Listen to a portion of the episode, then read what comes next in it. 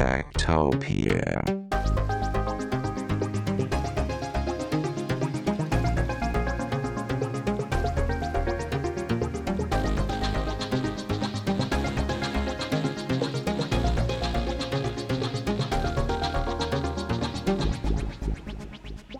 Tektopia er en podcast om mennesker og deres teknologi, udgivet af Ingeniørforeningen IDA i samarbejde med mediehuset Ingeniøren og China Experience, støttet af Innovation Center Danmark, IDA Forsikring og EUT Electronics of Tomorrow. Mit navn er Henrik Føns, og det er mig, der bestemmer i Tektopia. Techtopia.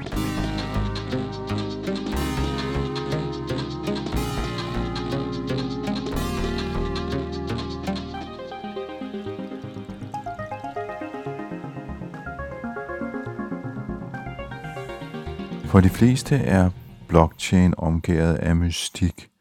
Hvad kan teknologien egentlig, og hvad skal man bruge den til? Og ikke mindst, kan man stole på den? Måske skyldes det, at blockchain har været associeret med bitcoin gennem rigtig lang tid, men blockchain er også en masse andet. Men det handler om tillid, og det handler om at øh, kunne identificere de mennesker, der foretager transaktioner på en blockchain. Fordi i virkeligheden så er blockchain bare en slags ny internet, hvor man handler med hinanden. Det har finansmanden Lars Seier indset. Det er ham, der stiftede Saxo Bank og i dag er investor.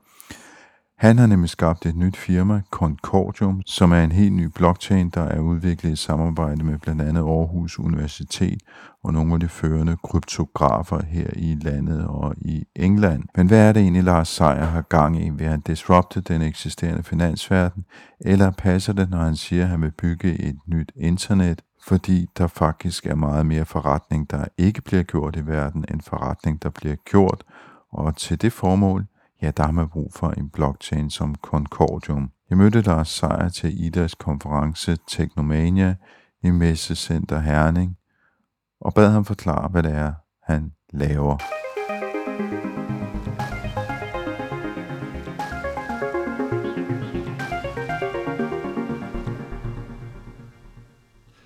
Jeg hedder Lars Seier. Øh, jeg har dels et privat investeringsfirma, der hedder Seier Kapital, som investerer i en, i en række forskellige ting inden for, inden for IT, tech, øh, men også sådan nogle for, for, hvad hedder, sådan noget oplevelsesøkonomi, restauranter, sportsklubber og sådan noget, som folk måske har hørt om, og så måske mit vigtigste, eller jeg vil sige i dag, mit vigtigste projekt er, er blockchain-projektet Concordium, som, øh, hvor jeg er, er formand for bestyrelsen for den foundation, der ligesom ejer projektet.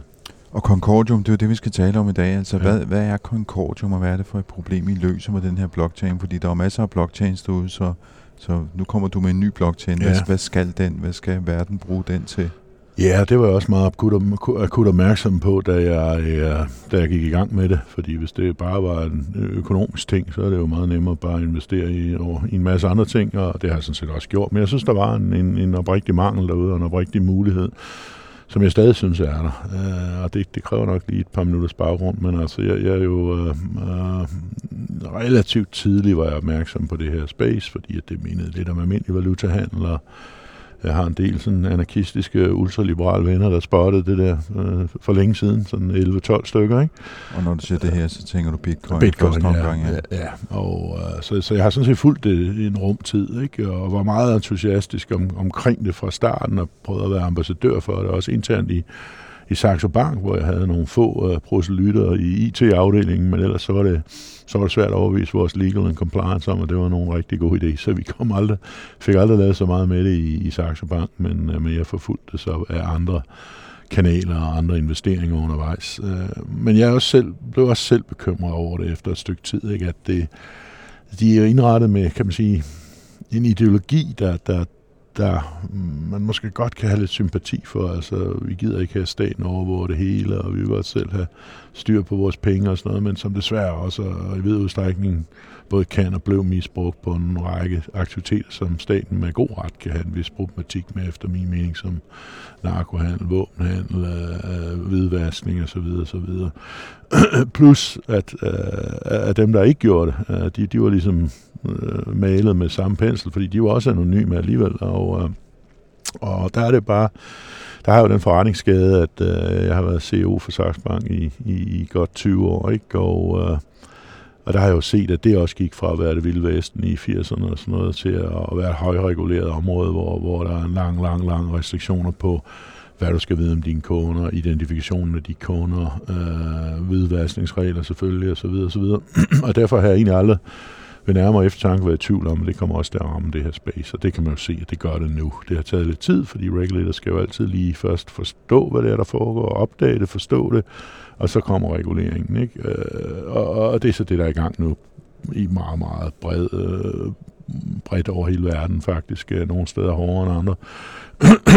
um, og og det, det, det, det slog mig for nogle år siden på, bag, på, på den baggrund, at det kommer også til at ske her.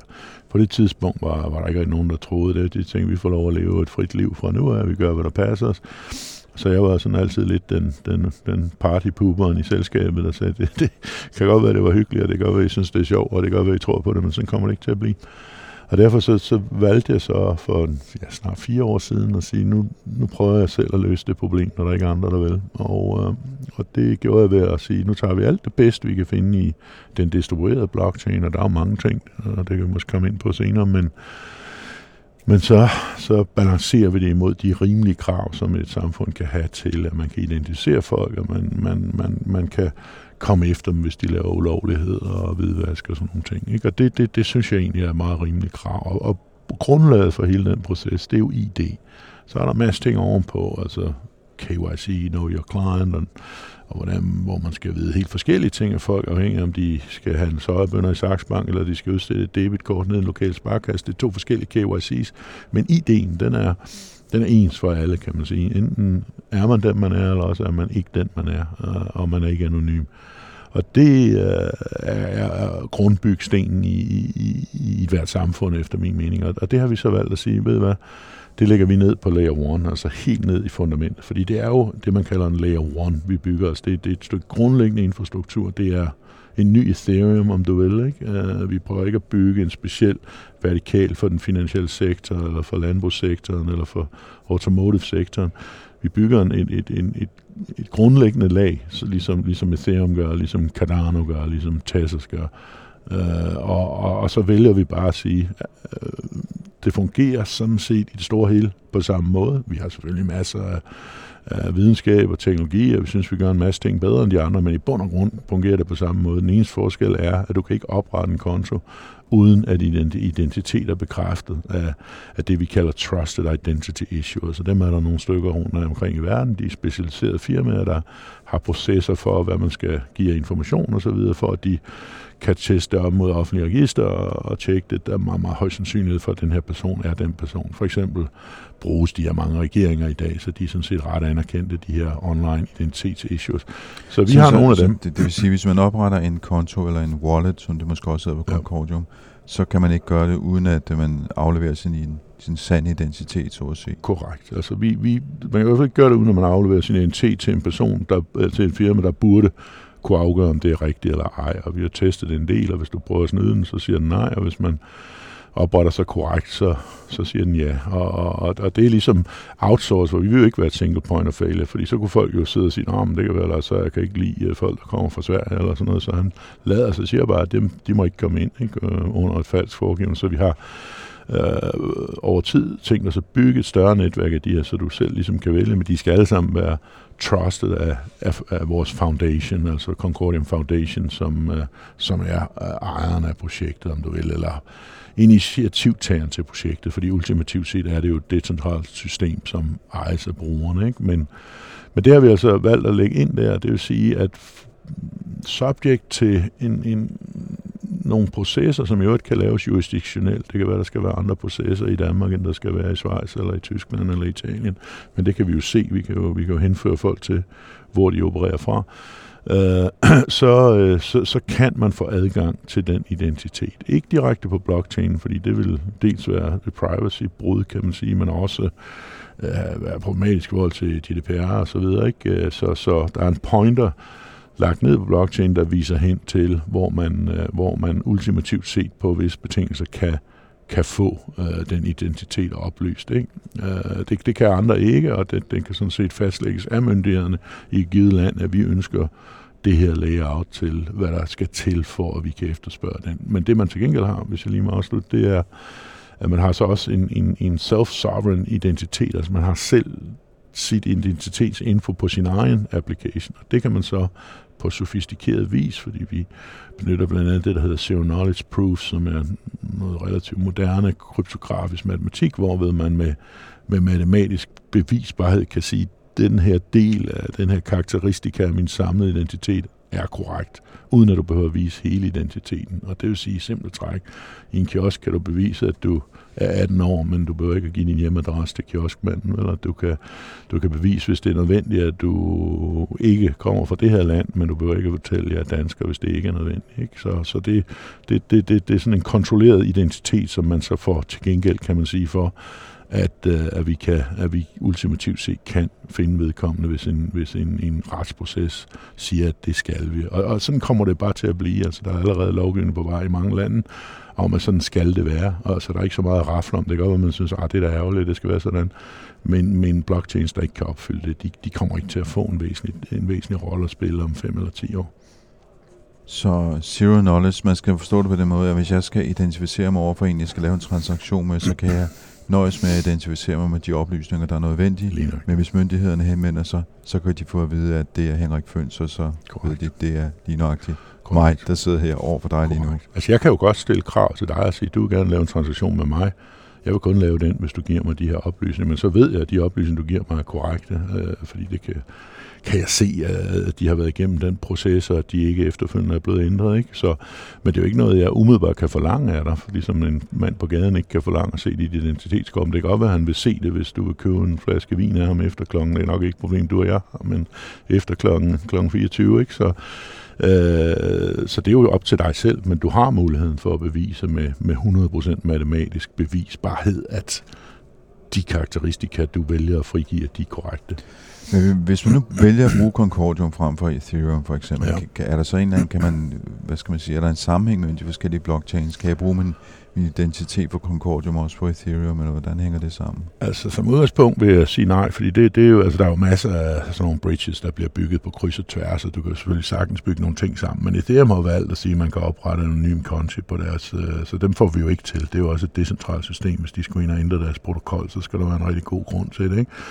Øh, men, men du kan jo selv vælge at, at sige, at jeg vil kun gøre det, hvis vi bygger en identitets use case ovenpå. Og, og der, der er det klart, at, at det vil være oplagt at bygge nogle forskellige bridges til, til nogle af de andre. Jeg vil faktisk sige, en af de ret store tog fat i mig for et par uger siden og sagde, at, at de ville gerne høre, om vi kunne hjælpe dem, fordi de, de, de ved, at de har problemer. Ikke? De, de er store, de er meget større end os og har meget større market cap, men de ved, at de har problemer. Ikke? Men hvorfor er, det, hvorfor er det nødvendigt at bygge det fra bunden, som I gør? Altså, hvorfor kunne I ikke bare lave for eksempel en kopi af Ethereum, og så bygge videre oven på den, som så mange andre gør?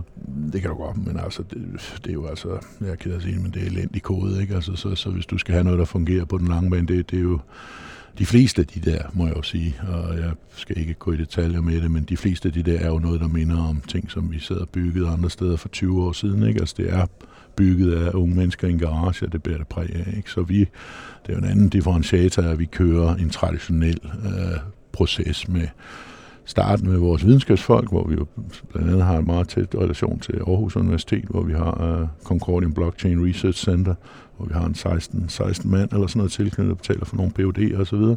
Og også ETH, det tekniske universitet i Zürich, der også er stort på kryptografi. Øh, uh, starten med dem, så kommer de med input, så laver vi øh, de, de videnskabelige white papers, som der er udstedt mange af efterhånden med Concordium-relaterede øh, videnskabsfolk, så har du, kan man sige, blue paper for selve tech-udviklingen, så har du en mere traditionel tech-udviklingsproces. Ultimativt set er det vores mål at have formal verification på, på de her, så tager jo den tid, det tager, men, men altså ultimativt set, så bygger vi det software, der, der virker. Øh, og det, øh, det må jeg altså være ærlig at sige, at mange af de andre bærer præg af den måde, de er lavet på. Og det er jo en endnu en grund til, at lige nu er der jo mange virksomheder, der dabler lidt i det. De vil godt prøve lidt, og når er det Ethereum, jamen, så bruger vi Ethereum, ikke? Men, men altså, de, de fatter jo ikke til fulde konsekvenserne, de fatter ikke problemerne, de kan få, hvis der var en uheldig bruger. De fatter ikke konsekvenserne af, at software ikke er bygget ordentligt. Du kan se Solanas nedbrud her for nylig, ikke? hvis du følger space tæt de, de, de, de fatter ikke, at der er en sammenhæng, når en eller anden sidder og siger, åh, jeg kan lave 50.000 transaktioner i sekundet. Jamen, det er fint nok, men hvis du ved noget om kryptografi, så ved du, at det kan du kun, hvis du giver køb på, på øh, en eller anden grad sikkerhed. Du kan ikke både have topsikkerhed og meget højt transaktionsomfang, medmindre du bruger sharding, som er en af de ting, vi arbejder på, hvor du de facto bygger en række parallelle systemer og kører, kører nogen igennem en, og nogen igennem næste, og nogen igennem næste. Så Altså, det er simpelthen ikke bygget ordentligt, det meste af det der. Og, og, og jeg, vi har jo kørt nogle testnets ud uh, for, for selvfølgelig, og der har vi jo haft de der bug hunters inden for at få dem til at finde fejl. Og de fleste af mig har sagt, altså, hvorfor er det her ikke meningen, at der er meget, meget færre boks i det her, end der er i de fleste systemer, der har kørt derude flere år. Ikke? Så vi bygger det også på en anden måde. Og ultimativt set, så er det klart, at hvis en stor virksomhed en dag for alvor skal bruge det her, så skal altså laver de jo en teknisk due diligence, som, jeg kan ikke forestille mig, at nogle af de projekter for alvor kunne stå for det. Øh, det, det, det er altså det er en anden tilgang, vi har. Det er en corporate tilgang, det kan man også se på, at der er meget gråt over i butikken, ikke? Og, øh, og vi laver tingene ordentligt. Vi har den bedste videnskab, vi kan få. Vi har, har meget erfarne forretningsfolk, og, og vi bygger det i den fart, det skal gå. Altså, fordi vi, vi bygger selvfølgelig langsommere end, end, end nogen, der, der, der ikke har alle de overvejelser, som vi har. Til gengæld, så satser vi på, at det fungerer. Fordi jeg synes, at hvis man bygger noget, som i princippet i hvert fald kunne blive en del af en e- essentiel infrastruktur for verden, altså nytter det ikke noget, der springer i luften. Altså det, det, det, det kan jeg ikke. Det, det, det kan jeg ikke være med til. Og der vil jeg sige, at mange af de andre, de vil slet, slet, slet ikke kunne stå for rigtig brug, når det kommer et stykke. Lige nu sker der ikke noget på noget andet end Ethereum. Det er jo kun Ethereum, der har reel aktivitet i dag. Øh, det var så ID og, øh, hvad skal man sige, sikkerheden for teknologien. Hvad med transaktionsomkostningerne? Hvad, hvad sker der med dem? Altså bliver de høje, lave? Eller bliver de... De, de bliver lave og, og, og, og fikst, øh, og derefter øh, drosset ned over tid i takt med, at, øh, at, øh, at, at transaktionsmængden stiger. Øh, så det er jo også et kæmpe problem på for eksempel Ethereum, at du aner simpelthen ikke, hvad du ender med at betale for. Ikke? Altså nogle gange, når der er et stort NFT-drop, så stiger prisen jo til 300-400 dollar for at minde en NFT. Så ja, fordi det er sådan et auktionsprincip, de kører. Ja, men det er jo bare, når de bliver stresset, så du skal have dem igennem blokken. De kan jo ikke kontere mere end 15 transaktioner i sekundet, så, så, så, så byder du op på, hvem skal med i den næste blok. Og det vil sige, hvis du skal have dem igennem, så er du nødt til at byde ind til andre, de falder fra. Ikke? Ja, ja, auktionsprincip i den forstand uh, mellem dem. Ellers så kan du selvfølgelig godt køre dem igennem uden at betale for dem, så kan det være, at det var 14 dage, før de kører igennem. Ikke? Og det kan du ikke, hvis du har lavet en stor marketingskampagne omkring et NFT-projekt eller sådan noget. Så, så det er jo også et kæmpe, kæmpe problem. Det er måske ikke et problem, hvis du sælger Bibelværket til 69 millioner dollar, men, men som nogle af de e use cases, vi arbejder på, der, der er mass market, hvor vi regner med at sælge NFT'er til end-useren for nogle få dollar, det nytter ikke noget, hvis det koster 100 dollar om dem, så, så det er jo yderligere et problem. Altså, vi, vi skal bruge et program mere, hvis vi skal tale Ethereum-problemer, men øh, så, så lad os heller ikke bruge for meget tid på det. De, de er jo, hvad de er. Jeg er sikker på, hvis, øh, hvis vi selv havde startet, før vi vidste, hvad der, hvad der sådan var af udvikling, og vi jo, uh, øh, ikke havde sat så tungt på, på, på kan man sige, science-delen, så er det da, så er det da meget, meget visionært øh, at have bygget Ethereum og fået smart contract-ideen og få den implementeret og sådan noget, men, men det bærer altså præg af, at det er meget, meget få mennesker, der har bygget. Jeg mødte dem selv et halvt år før de launchede. De sad 20 mænd i bare nede i Zug, ikke, i en villa, og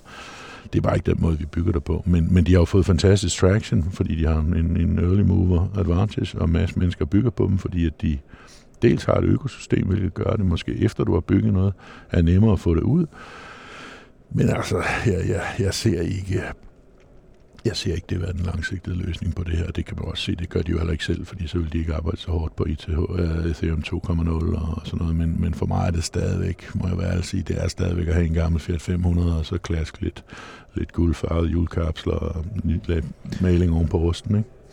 Men grunden til, at I kan garantere faste transaktionsomkostninger, det er, fordi I kan lave mange transaktioner i sekundet?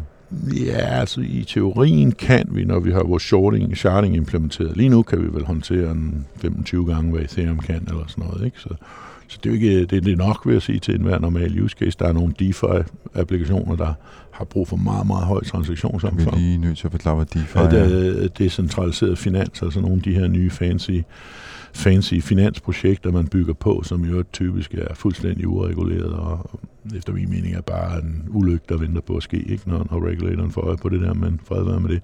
Men mange af dem er ret krævende i antallet af transaktioner på inden for en given periode, så de vil enten bygge på en sidechain, hvor, hvor du ikke har den samme sikkerhed, hvor, fordi det der det, der koster på det, er jo sikkerheden, det er jo distributionen til mange brugere, eller mange, mange i konsensuslaget, der bekræfter blokken.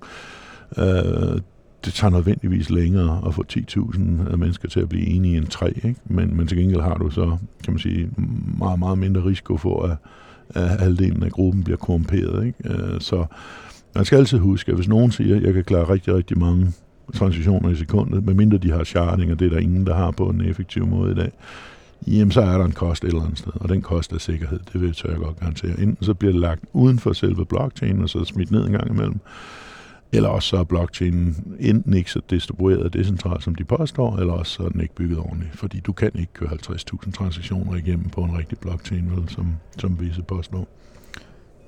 Ja, jeg kan mærke, at vi måske lige skal runde, hvordan det reelt fungerer, det her. Øhm. Ja, nu, nu ved jeg jo ikke helt, hvad dit publikum er, om de alle sammen er blockchain-eksperter, og jeg skal, ja, det, det de tror jeg, det, kryptografi. Det eller? tror jeg ikke, ikke helt, de er. Vel. Altså, jeg, jeg har jo haft blockchain-udsendelser før, ja. Øh, men det er jo ikke sikkert, at folk har hørt dem. Så hvis I lige kunne læse sådan, lave sådan en super kort explainer, ikke noget, der tager timer. Men, Jamen, øh, det, det er jo faktisk meget simpelt. Alle folk mm. tror, det er meget kompliceret. Og det kan også blive meget kompliceret. Hvis du havde inviteret en af mine professorer ind fra Aarhus Universitet og bedt dem forklare Zero Knowledge Proof, så bliver det meget kompliceret. Men det, det er, det er jo virkeligheden, at du samler noget data op, over en vis tidsperiode. Så lægger du det ned i sådan en samlet blok, kan vi kalde det af data, det er sjovt nok derfor, det hedder blockchain. Og så får du konsensuslaget, som laver konsensus omkring, at vi er enige om, at i den her blok, der inkluderer vi det her. Når der er enighed om det, så stempler man ligesom blokken. Så tager man det data, der ligger inde i blokken, som kan være meget eller lidt, kører det igennem en hash-funktion, som ikke har noget med Christiania at gøre, men er, er en matematisk beregning, der gør, at man ændrer det data til en fast længde kode, typisk 50, 40, 20 tegn, afhængig af kompleksiteten af den hashfunktion, man bruger. Og det interessante med en hashfunktion, som i øvrigt er gammel vin på nye flasker blev opfundet på Aarhus Universitet i 1980 af professor Ivan Damgaard, øh, men er kernefunktionen i, i bitcoin, så, så mindre større er verden heller ikke. Men, øh, men hashfunktion har jo den ret interessante ting, at hvis du, hvis du skriver Lars ind i den datablok, så kommer der en, lad os sige, en 60-cifret kode ud. Øh, hvis du lægger hele Bibelen ind, så kommer der også en 60-cifret kode. Så koden har altid samme længde. Hvordan opnår man det? Det gør man ved at køre den igennem en masse, masse iterationer osv. Det du ved med sikkerhed, det er, at hvis du lægger Lars ind en gang mere, kommer der den samme kode ud. Hvis du lægger Bibelen ind en gang til, kommer der den samme kode ud for den. Ændrer du et komma i Bibelen, så kommer der en helt anden kode ud. Så det er i virkeligheden beviset for, at koden ikke er ændret, ikke? at der ikke er fislet med koden. Så det gør du med datablokken. Først lægger du data ind, så bliver du enig om, at det, det, det er, er vi enige om, at det er det, vi tager med i den her blok. Så kører man igennem hash-funktionen, det giver en kode, som ligger i bunden af den pågældende blok, og så lægger du den tilbage ned i toppen af den næste blok, den samme kode. Og så indgår den i datasættet for den følgende kode. Og det er så linkdelen eller kædedelen i det. Og svært er det ikke. Øh, det gør så, som man kan regne ud, at du vil ikke kunne ændre data i nogle af de blokke, uden at det destruere kæden hele vejen ned igennem, fordi så vil hashen blive forkert, så vil den blive forkert i næste blok, og så videre, så videre. Så, så, så svært er det faktisk ikke. Det er den oprindelige idé med en blockchain. Så, fandt, uh, så, så, så lagde Ethereum for første gang smart contracts ovenpå, som i princippet er ganske små algoritmer. De kan ikke være særlig store. Uh, der kan et eller andet. Der aftaler, at jeg skal gøre sådan og sådan hver den første i måneden og sende dig penge, eller vi skal lægge noget i en escrow, hvis der sker sådan og sådan, så ryger det til den til dig eller til mig, eller en masse andre ting. Men relativt små kodestykker, som en smart contract. Det har den effekt, at øh, i takt med de regler, som du har sat i den smart contract, så bliver den automatisk afviklet hen over tid. Øh, og det skaber nogle helt nye muligheder, du faktisk kan stole med 100% sikkerhed på, at modparten gør nøjagtigt det, som I har aftalt. Så hvis man skriver en smart contract rigtigt, så, øh, så gør den det, man siger, den skal. Og det er jo meget, meget stort efter min mening, fordi jeg har jo været vant til at være i en branche i mange år, hvor du brugt ufattelig mængder af tid på at sikre, at den modpart, du havde, havde tænkt sig at overholde sin forpligtelse, havde pengene til det, øh, øh, ikke havde en dårlig betalingshistorik, ikke, ikke var kriminel osv. osv. Her, der ved du med sikkerhed, at modparten overholder det, for han kan ikke andet. Du kan selvfølgelig skrive en kontrakt forkert, og det kan være problematisk, øh, fordi så skal du blive enig, for den fortsætter jo alligevel, selvom den er forkert. Men hvis du skriver den rigtige kontrakt, så kommer der ske, til at ske nøjagtigt det, som du og jeg har aftalt i den tidsperiode og på de parametre, som vi har aftalt. Det er efter min mening kernen i det her, fordi hvis du kan fjerne eller skabe lad mig sige, automatiseret tillid så kan du lave forretninger med alle. Vi kan gå ud til hvem som helst i den messe, vi sidder på her nu, ikke? Og, og der kan vi gå ud og lave forretning med hvem som helst, uden at vi nogensinde har mødt dem før, hvis vi havde et eller andet, vi ville lave. Uh, og det, det, det, det er meget, meget transformativt for en økonomi. Så det, du laver her, automatiseret tillid, som du siger, og ID, hvad, øh, hvad åbner det for af, af muligheder? Hvad, hvad, hvad, kan man, Jamen, jeg vil sige, hvad kan man lave?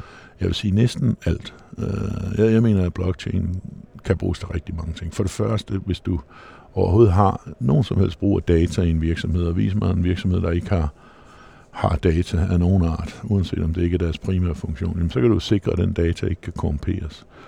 Du kan sikre, at du til enhver tid kan bevise over for kunder, myndigheder og andre interessenter, at sådan var det på det tidspunkt. Øh, det, det der, det starter. Du kan vide med sikkerhed som køber eller som sælger, at, i, at den person, der hævder, hvad den person, han udgiver sig for, er den person eller den virksomhed. Det kan selvfølgelig også være en virksomhed.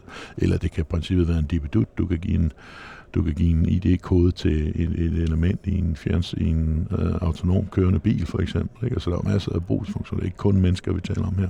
Men, øh, men du kan med sikkerhed vide, at dataen er ukorrumperet, og du kan med sikkerhed vide, øh, hvem brugerne er inden, inden for rammerne af den ID, og det, det er revolutionerende for næsten alting. Altså, jeg, jeg kan slet ikke forestille mig, hvis du havde den mulighed, du har den jo ikke i dag, øh, men hvis du havde den mulighed, og den ikke var stjernedyr, hvorfor skulle du så ikke bruge det? Øh, og hvorfor skulle det ikke over tid også blive øh, kan man sige, normen, når du bruger den, og måske endda lovkravet, du bruger den, hvis den mulighed foreligger.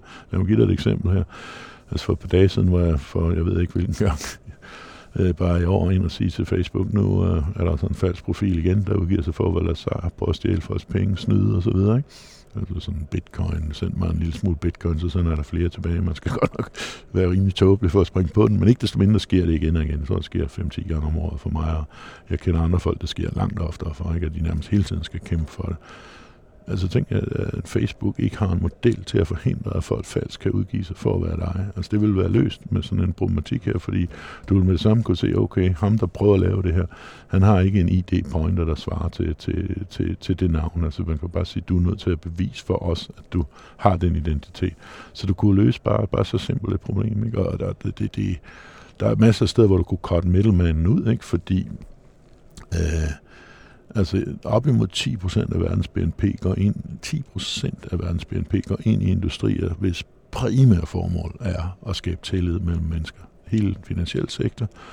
Altså vi kan, vi kan jo bare have pengene øh, stående hjemme, hvis vi og overfører dem på anden vis, men vi vil gerne have, at banken sikre, at, at de kommer det rigtige sted hen og så videre. Vi vil det, det er hele den legale sektor selvfølgelig, den laver ikke andet end at prøve at skabe tillid ved at skrive kontrakter og sådan noget. Det, det er jo det, det hele går ud på. Det er en lang række offentlige institutioner, der prøver at sikre idéer og den slags ting efter bedste, efter bedste evner og opbevare data om borgerne osv. Men altså op mod 10 procent af verdens BNP går faktisk til det formål. Altså prøv lige at tænke på det tal. Ikke? Øh, det, det er ret vildt at tænke på faktisk. Ikke? Hvis du så oven i det forestiller sig, at det stadigvæk ikke løser opgaven, for det gør det jo ikke. Altså, du kan jo skrive den vildeste kontrakt, du kan betale øh, øh, amerikanske advokater millioner af dollar, men hvis modparten vælger at sige, at det gider jeg ikke overholde, så har du et legalt system, så kan du få sagen taget op 3-4 år senere og betale enorm fees for så at vinde den eller tabe den, men den virker jo ikke som udgangspunkt. Det, det, det er jo kun, hvis folk er flinke alligevel, at den virker.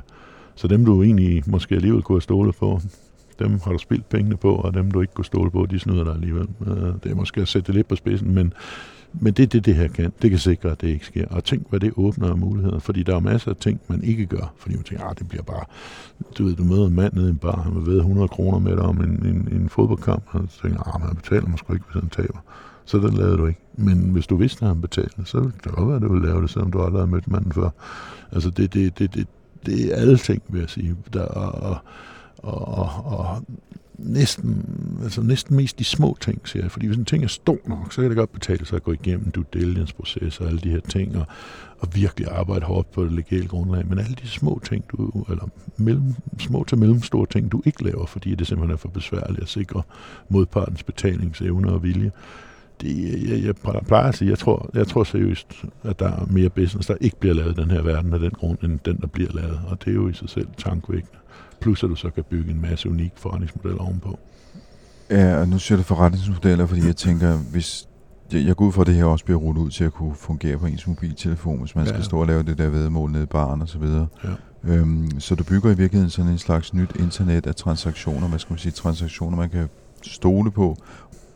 Hvor, hvor er du hen i det? Altså, hvad får du ud af det? Jamen, øh, du har ret. Det var meget godt, du sagde, fordi det, det kan jeg godt, godt bruge som eksempel nogle gange, men det lyder måske også en lille smule øh, uh, big men det er faktisk internettet, vi bygger. Ikke? Altså, vi bygger den der centrale infrastruktur, ikke? Øh, som, som man kan bygge ovenpå. Det vil sige, bortset fra nogle ganske få det, man kalder referenceapplikationer, øh, så bygger vi faktisk ikke selv noget til, til, til en mobiltelefon. Det er folk, der bygger oven på det her, der bygger det til en mobiltelefon. Jeg har så et andet selskab, hvor vi hjælper folk med at udvikle en slags ting, hvor jeg selv bygger nogle ting, jeg tror på. Men øh, min, min Concordium-projektet er at bygge den der sikre infrastruktur for, at jeg overhovedet tør give mig i kast med at bygge noget ovenpå. Ikke? Så i den forstand, laver vi internettet, og de andre, de laver Saxbank, eller Facebook, eller Google, eller, eller whatever ovenpå. Men de udnytter det faktum, at der ligger en etableret infrastruktur, som, uh, som, som fungerer, og som har de attributter, som jeg lige beskrev der. Ikke? Så i virkeligheden kommer du ikke til at tjene penge på at lave den der infrastruktur, du kommer til at tjene penge på at bygge noget oven på infrastrukturen? Det vil, det vil jeg sige var den primære, den primære, det er det også på internettet. Der er ikke mange, der tjener penge på internettet. Ja. Jeg vil dog sige, der er der er nogle muligheder i det her, fordi at i modsætning til internettet, så har du ikke, du, har den her konsensus, øh, konsensusbehov i, i, altså du skal, du skal have folk til at bekræfte de her blogge, og det gider de jo ikke gøre for din blå øjens skyld, medmindre det er et science-projekt eller sådan noget. Så, mm. så der skal du finde en incentiveringsmekanisme for, at folk gider det, og det er jo der, de her meget omtalte kryptovalutaer kommer fra som er, er i virkeligheden tokens eller små poletter, du betaler til folk, mod at, at, at de gider at yde den, den ting til gengæld, plus andre øh, kan man sige, ting, man gerne vil have dem til at gøre for netværket. Og, og, og det, er jo, det er jo sådan en slags egen, egen polet, som, som de her netværk har lavet, øh, og i takt med selvfølgelig, at folk bruger de her poletter til en stadig stigende mængde øh, forretningsaktivitet, jamen så vil de også have en værdi, og de må nødvendigvis have en værdi, fordi de er nødt til at have en værdi, ellers vil den ikke incentivere folk til overhovedet at lave de her ting. Så det er sådan en, for et succesfuldt projekt øh, næsten givet, at, at det her token-system vil have en værdi, og det er også det, vi ser i, i kryptovaluta. Det der, det, der er problemet med kryptovaluta, for mig er, at du har lidt sat vognen foran hesten. Ikke? Altså, mm, der drejer det hele sig om kryptovalutaen og spekulationen i det, at der er ikke nogen tænker så meget over, hvad skal blockchain egentlig bruges til.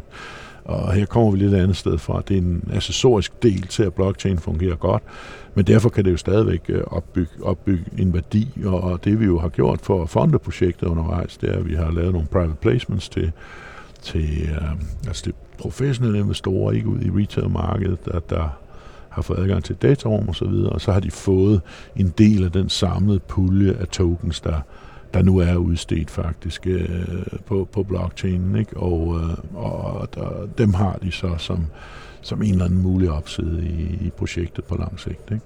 Som så, jo, så de kommer til at repræsentere en værdi som en slags investering i dit projekt? Ja, det gør de sådan set allerede, fordi de ja. har betalt noget for dem. Ikke? Ja. Øh, og, og spørgsmålet er, hvad, hvad værdi de repræsenterer, når og hvis projektet er succesfuldt og fuldt og fuldt aktivt og integreret med en række store virksomheder. Ikke? Og sandsynligheden taler for, at det vil, det vil være en del, men, men man kan jo ikke vide. Altså, der kunne også ske det, at, at der faktisk var nogle centralbanker, der, der virkelig greb bolden her og lavede deres egne troværdige øh, øh, kryptograferede digitale valutaer, som mange jo taler om, men ser ikke så mange eksempler på det. Og hvis de var fuldt integrerbare til en blockchain, så ville det jo på mange måder være, være fint nok øh, at, at bruge i den sammenhæng. Ikke? Men der tror jeg, vi, vi nok er nogle år ude i fremtiden. Og, og en ting, de i hvert fald måske ikke vil være tilbøjelige til at gøre, det er jo, at en centralbank ønsker ikke på forhånd at opgive sin ret til at trykke flere eller færre af sine mønter. I den senere tid, så har vi set dem trykke rigtig, rigtig meget, hvilket selvfølgelig har en inflationær effekt, hvorimod øh, en typisk blockchain har et, en fuldstændig forudsigelig mindning eller præ- yderligere i en periode, øh, men, men du ved også, at de ikke kan lave mere end det, heller ikke mindre, men, men, øh, men, men du ved, at det ikke bliver sådan en hyperinflation øh, Zimbabwe dollar eller sådan noget. Men om det har værdi eller ikke værdi på lang bane, det, det er jo ligesom så mange andre ting. Altså, det svarer lidt til at købe en, en aktie i, i tidlig stadie IT-selskab, vil jeg sige. Ikke? Så det kan gå begge veje, kan man sige. Ja. Det kan, og det skal understreges meget kraftigt, og, og øh, i dag er der ikke desværre helt det regulatoriske environment, som man kan være tryg ved i, i mange andre øh, investeringsmæssig sammenhæng, så man skal passe rigtig godt på. Og hvis man skulle ønske at, og, kan man sige, at have nogle af de mere traditionelle første generationer som Bitcoin og Ethereum, så findes der forskellige børsnoterede produkter, som som ligesom har været igennem en, en ordentlig tjek af de pågældende børser. Så hvis man ved meget om det og er god til at huske koder og have styr på sine ting, så vil jeg nok bruge den vej, hvis jeg ønskede at investere i det. Det du er ved at bygge nu, altså nu har du før bygget Saxo Bank, som revolutionerede den, hvad skal sige, den traditionelle finansverden. Alt det du gør i, igen nu, altså, og hvordan bliver du mødt fra den traditionelle finansbranche på det her projekt? Hvis jeg skal være brutalt ærlig, så, så er jeg ret ligeglad med, hvad finansverdenen mener om det her, fordi jeg ser dem ikke som store tidlige adopters af det her. Det var de heller ikke internettet, jo. Det var derfor, at Saxo Bank fik en first mover advantage på 3-4-5 år i forhold til mange af de store. Ikke? Så jeg ser dem faktisk ikke som nogen særlig vigtig kundegruppe. Jeg skal da hjertens gerne hjælpe øh, med at give dem nogen, noget solid infrastruktur, hvis de laver det, men, øh, men jeg, jeg ser dem ikke som en, en hovedfunktion. Jeg ser dem heller ikke som mange kon, kon, konspirationsteoretikere som nogen, der hader det her område. Banker hader ikke noget, de vil bare gerne tjene penge. Og øh, hvis de føler, at de kan gøre det på en regulatorisk øh, tryg måde, så vil de da lige så godt have en, have en kryptovaluta, som de vil have en, øh, som de vil have en øh, mærskaktie. Altså, det skal man ikke tage fejl af. Så jeg tror ikke, at de sådan, føler sig vanvittigt truet af det her. De, de, de tværtimod vil jeg sige, at, at øh, det, det er noget, der kan gøre deres processer meget mere effektive, meget sikre og meget billigere. Men det kræver selvfølgelig, at der er et regulatorisk øh, framework på plads, som de er tryg ved, og det er der simpelthen ikke i dag, og derfor vil de blive langsomme adapters. De er næsten pisket til at være langsomme adapters så hvad som helst, fordi de er altid nødt til at afvente det der soleklare regulatoriske øh, framework, før de rigtig kan tørre move. Ikke? Og en anden sidste ting, jeg vil sige omkring det er, der findes jo øh, populært sagt i hvert fald to væsentlige typer af blockchains. Det, der hedder permissionless, altså alle kan være med, og det der hedder permission-based. Du og jeg laver en blockchain, men det er kun os, der er konsensuslaget. Ikke? Og, de, og det vil sige, så kan vi faktisk lave ting meget hurtigere, fordi det er hurtigere for os at blive enige end 10.000 mennesker og finde enighed på tværs af internettet og på færdes kloden. Øh, men det har jo den usikkerhed, at du og jeg kunne så også blive enige om, ved hvad, vi løber med alle pengene og flytter til Cayman Islands. Ikke? Altså, så, så, det er derfor, man, fordi der kunne du godt køre 50.000 sekunder igennem, det er jo ikke, det, det, det kunne du sagtens, men du løber så en større risiko for, at, at det er nemt at kompere systemet, og derfor hænger de to ting, som jeg tidligere var inde på, meget tæt sammen. Men det vil man kalde permission-based. Det kan også være, at vi siger, ham derude, han må også godt være med. Så er vi tre mennesker, der gør det. Ikke? Men det, det er os, der ligesom siger, at du må være med. Det er det ikke på en permission less som, som, som Concordium. Der kan alle være med. Vi kræver bare, at de identificerer sig selv, men det er ikke sådan, at vi kommer til at sige til dem, du må ikke være med, fordi du hedder Lars eller sådan noget. Så, så det er vigtigt at forstå det. Så jeg tror også, at banker i meget, meget høj grad på den korte bane vil hælde imod permission-based systemer, altså at de selv har helt kontrol over det, ikke? Øh, ved at selv at udpege dem, der laver konsensuslaget. Og så er du faktisk tilbage, hvor du startede. Så har du det samme, som du har en intern database, den er måske lidt mere effektiv. Men hvis banken går konkurs, og der ikke er nogen til at passe computerne, så har du igen et single point of failure på sådan en permission-based blockchain. Så jeg synes ikke, de er rigtige blockchains, men, men jeg ved med sikkerhed, at både den finansielle sektor og mange store virksomheder vil starte der. Og grunden til, at de så bevæger sig ud på det store en dag, det vil være mere markedsmuligheden i, at det vil være en måde meget nemt at integrere med mange, mange nye kunder, og de vil formentlig stadigvæk holde mange mission critical systemer på private øh, uh, permission-based systemer og mere kundevendte ting ud på de her bredere platforme, som, som sådan en som den, jeg bygger. En ting, jeg bliver nødt til at spørge dig om, øh, vi nærmer os også slutningen, ikke? men øh, når jeg siger, at jeg skal snakke blockchain med nogen, så får jeg tit at vide, at blockchain de bruger utrolig meget energi, og det er, ja, det er det hele taget energitungt, det er dyrt, og det er ikke særlig klimavenligt. Så Concordium, hvordan adskiller det så for eksempel for bitcoin, når det handler om at mine og bruge energi? Jamen, det er faktisk en meget vigtig pointe. Uh, det er sådan set løst, det problem. Ikke kun, af, ikke kun af os, men af en række andre blockchains. Så det, det, der gør, at man bruger så meget energi, det er fordi, at man valgte en metodik, der hedder proof of work. Altså for at være med i blokken og for at vinde blokken, hvor man så får nogle bitcoin i præmie, øh, så skal man vise, at man har arbejdet rigtig hårdt på at løse et matematisk problem. og, og når flere gør det, så stiger automatisk på Bitcoin, så stiger problemet, øh, kompleksiteten af det her matematiske problem, og så skal du bruge endnu mere på det, og det er det, der bruger al energien. Ikke? Det er sådan set løst med flere andre modeller, men den mest populære er det, der hedder Proof of Stake, som er, at du deltager i, i den samme proces om hvem ultimativt set underskriver blokken, fordi det, det, det man, så er vi alle sammen enige, så, så er det den, der er heldig på en eller anden måde at få lov at underskrive blokken, der får gevinsten, ikke? Øh, der får den her tokenbetaling. Øh, og jo mere energi man bruger, jo større chance har man for at vinde. I det tilfælde, i en proof of stake, jo større stake man har, jo større chance har man for at vinde. Men, men den er det mindste demokratisk en proof of stake, fordi øh, den, den vil over tid øh, statistisk fordele stort set. Altså hvis du har 10 gange så meget, så vil du få 10 gange så meget øh, som den, der har, har en tiendel. Men i i for eksempel Bitcoin Proof of, Proof of Work-modellen er, det efterhånden lukket land for, for folk, der ikke har store computerfarmer og sådan noget. Men det bruger ingen energi af betydning, så det vil sige, at det problem er løst. Også på andre måder i øvrigt, men det der er den mest udbredte, og det er også den, vi bruger. Så det behøver man ikke at bekymre sig om, men det er en rigtig vigtig pointe. Fordi igen, når man taler om, vil en, vil en stor virksomhed bruge det ene eller det andet, så er det jo i dag sådan, at, at en stor virksomhed har en masse lovmæssige krav, men den har også en masse forbrugerforventninger og krav, og de er jo i stigende grad, at du skal opføre dig ordentligt. Du skal ikke øh, svine med energien, du skal ikke have større CO2-aftryk nødvendigt, du skal behandle din leverandør ordentligt, du skal ikke have børnearbejder, du skal ikke dit, du skal ikke dit, dat, og, og i stigende grad er det jo en ticket for at være med. Og der mener jeg også, at det er en kæmpe bombe under under brugen af bitcoin på sigt, og, og i dens nuværende form også Ethereum, fordi den er faktisk på fuldstændig samme måde.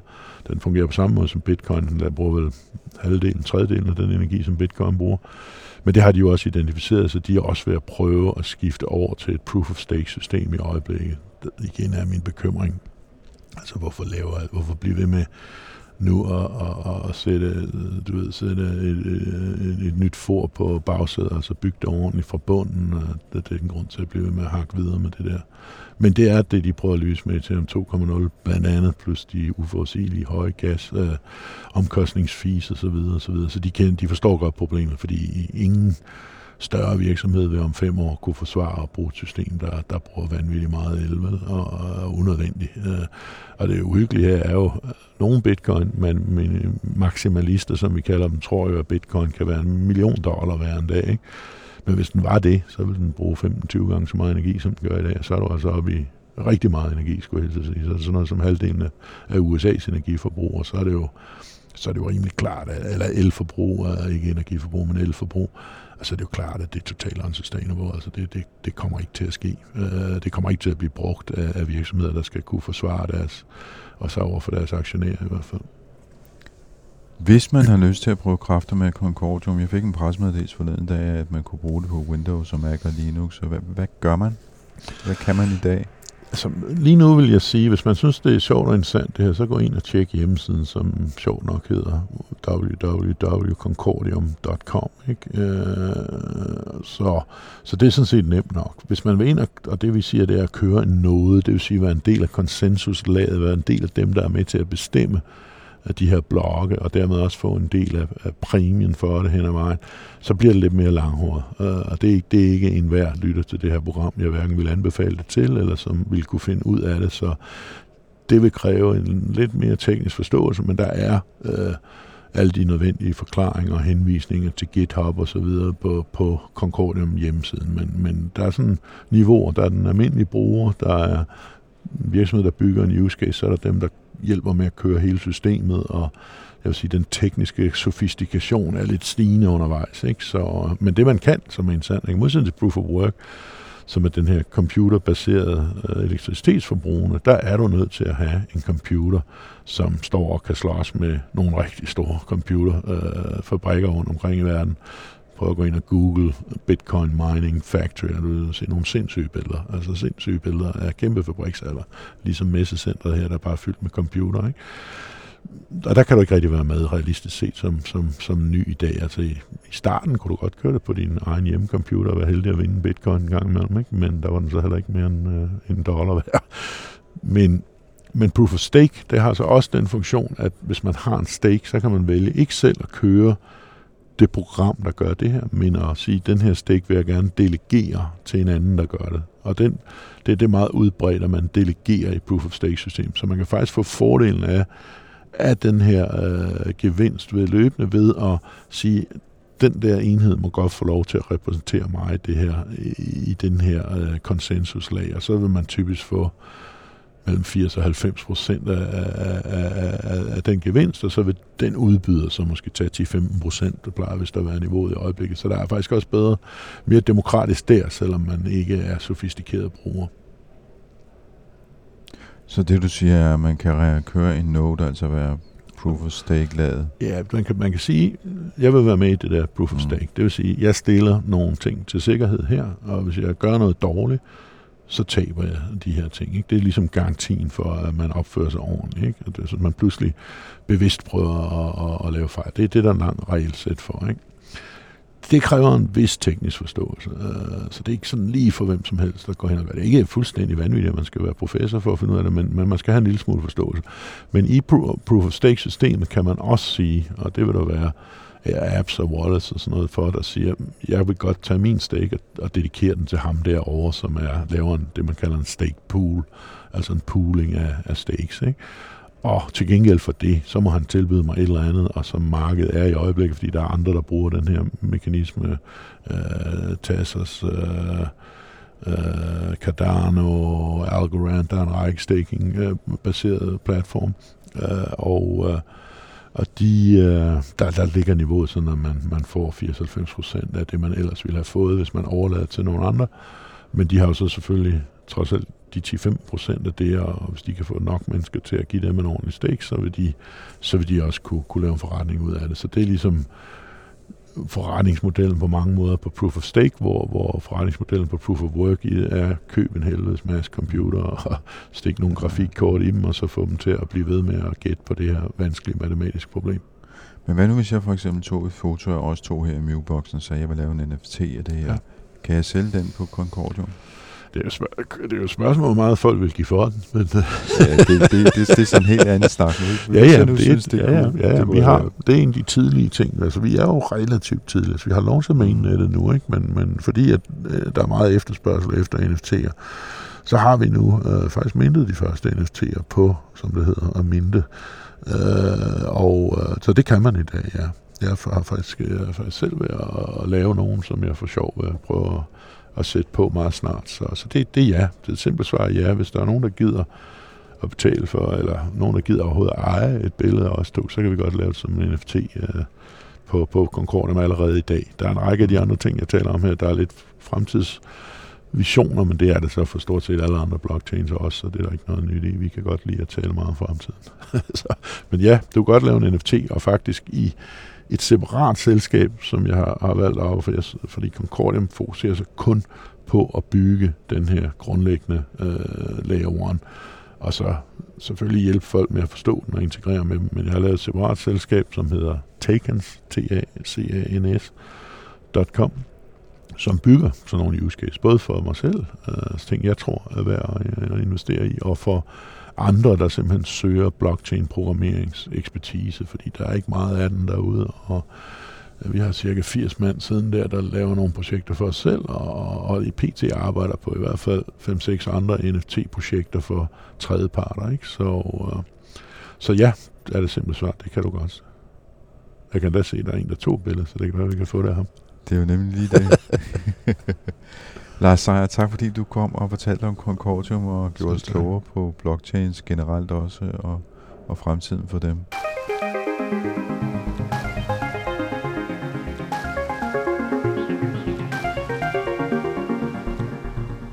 Du har lyttet til Tektopia, vi udkommer hver mandag.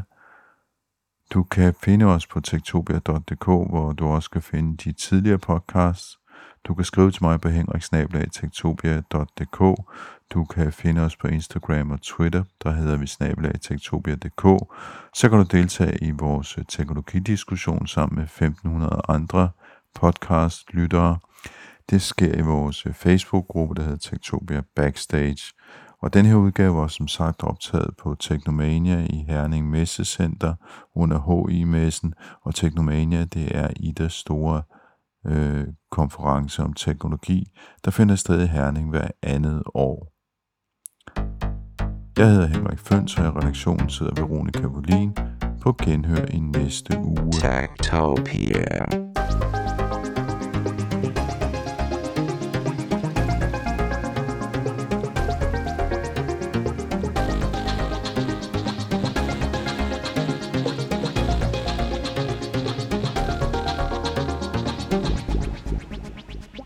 Tektopia er en podcast om mennesker og deres teknologi, udgivet af Ingeniørforeningen IDA i samarbejde med mediehuset Ingeniøren og China Experience, støttet af Innovation Center Danmark, IDA Forsikring og EUT Electronics of Tomorrow. Mit navn er Henrik Føns, og det er mig, der bestemmer i Tektopia. Tektopia.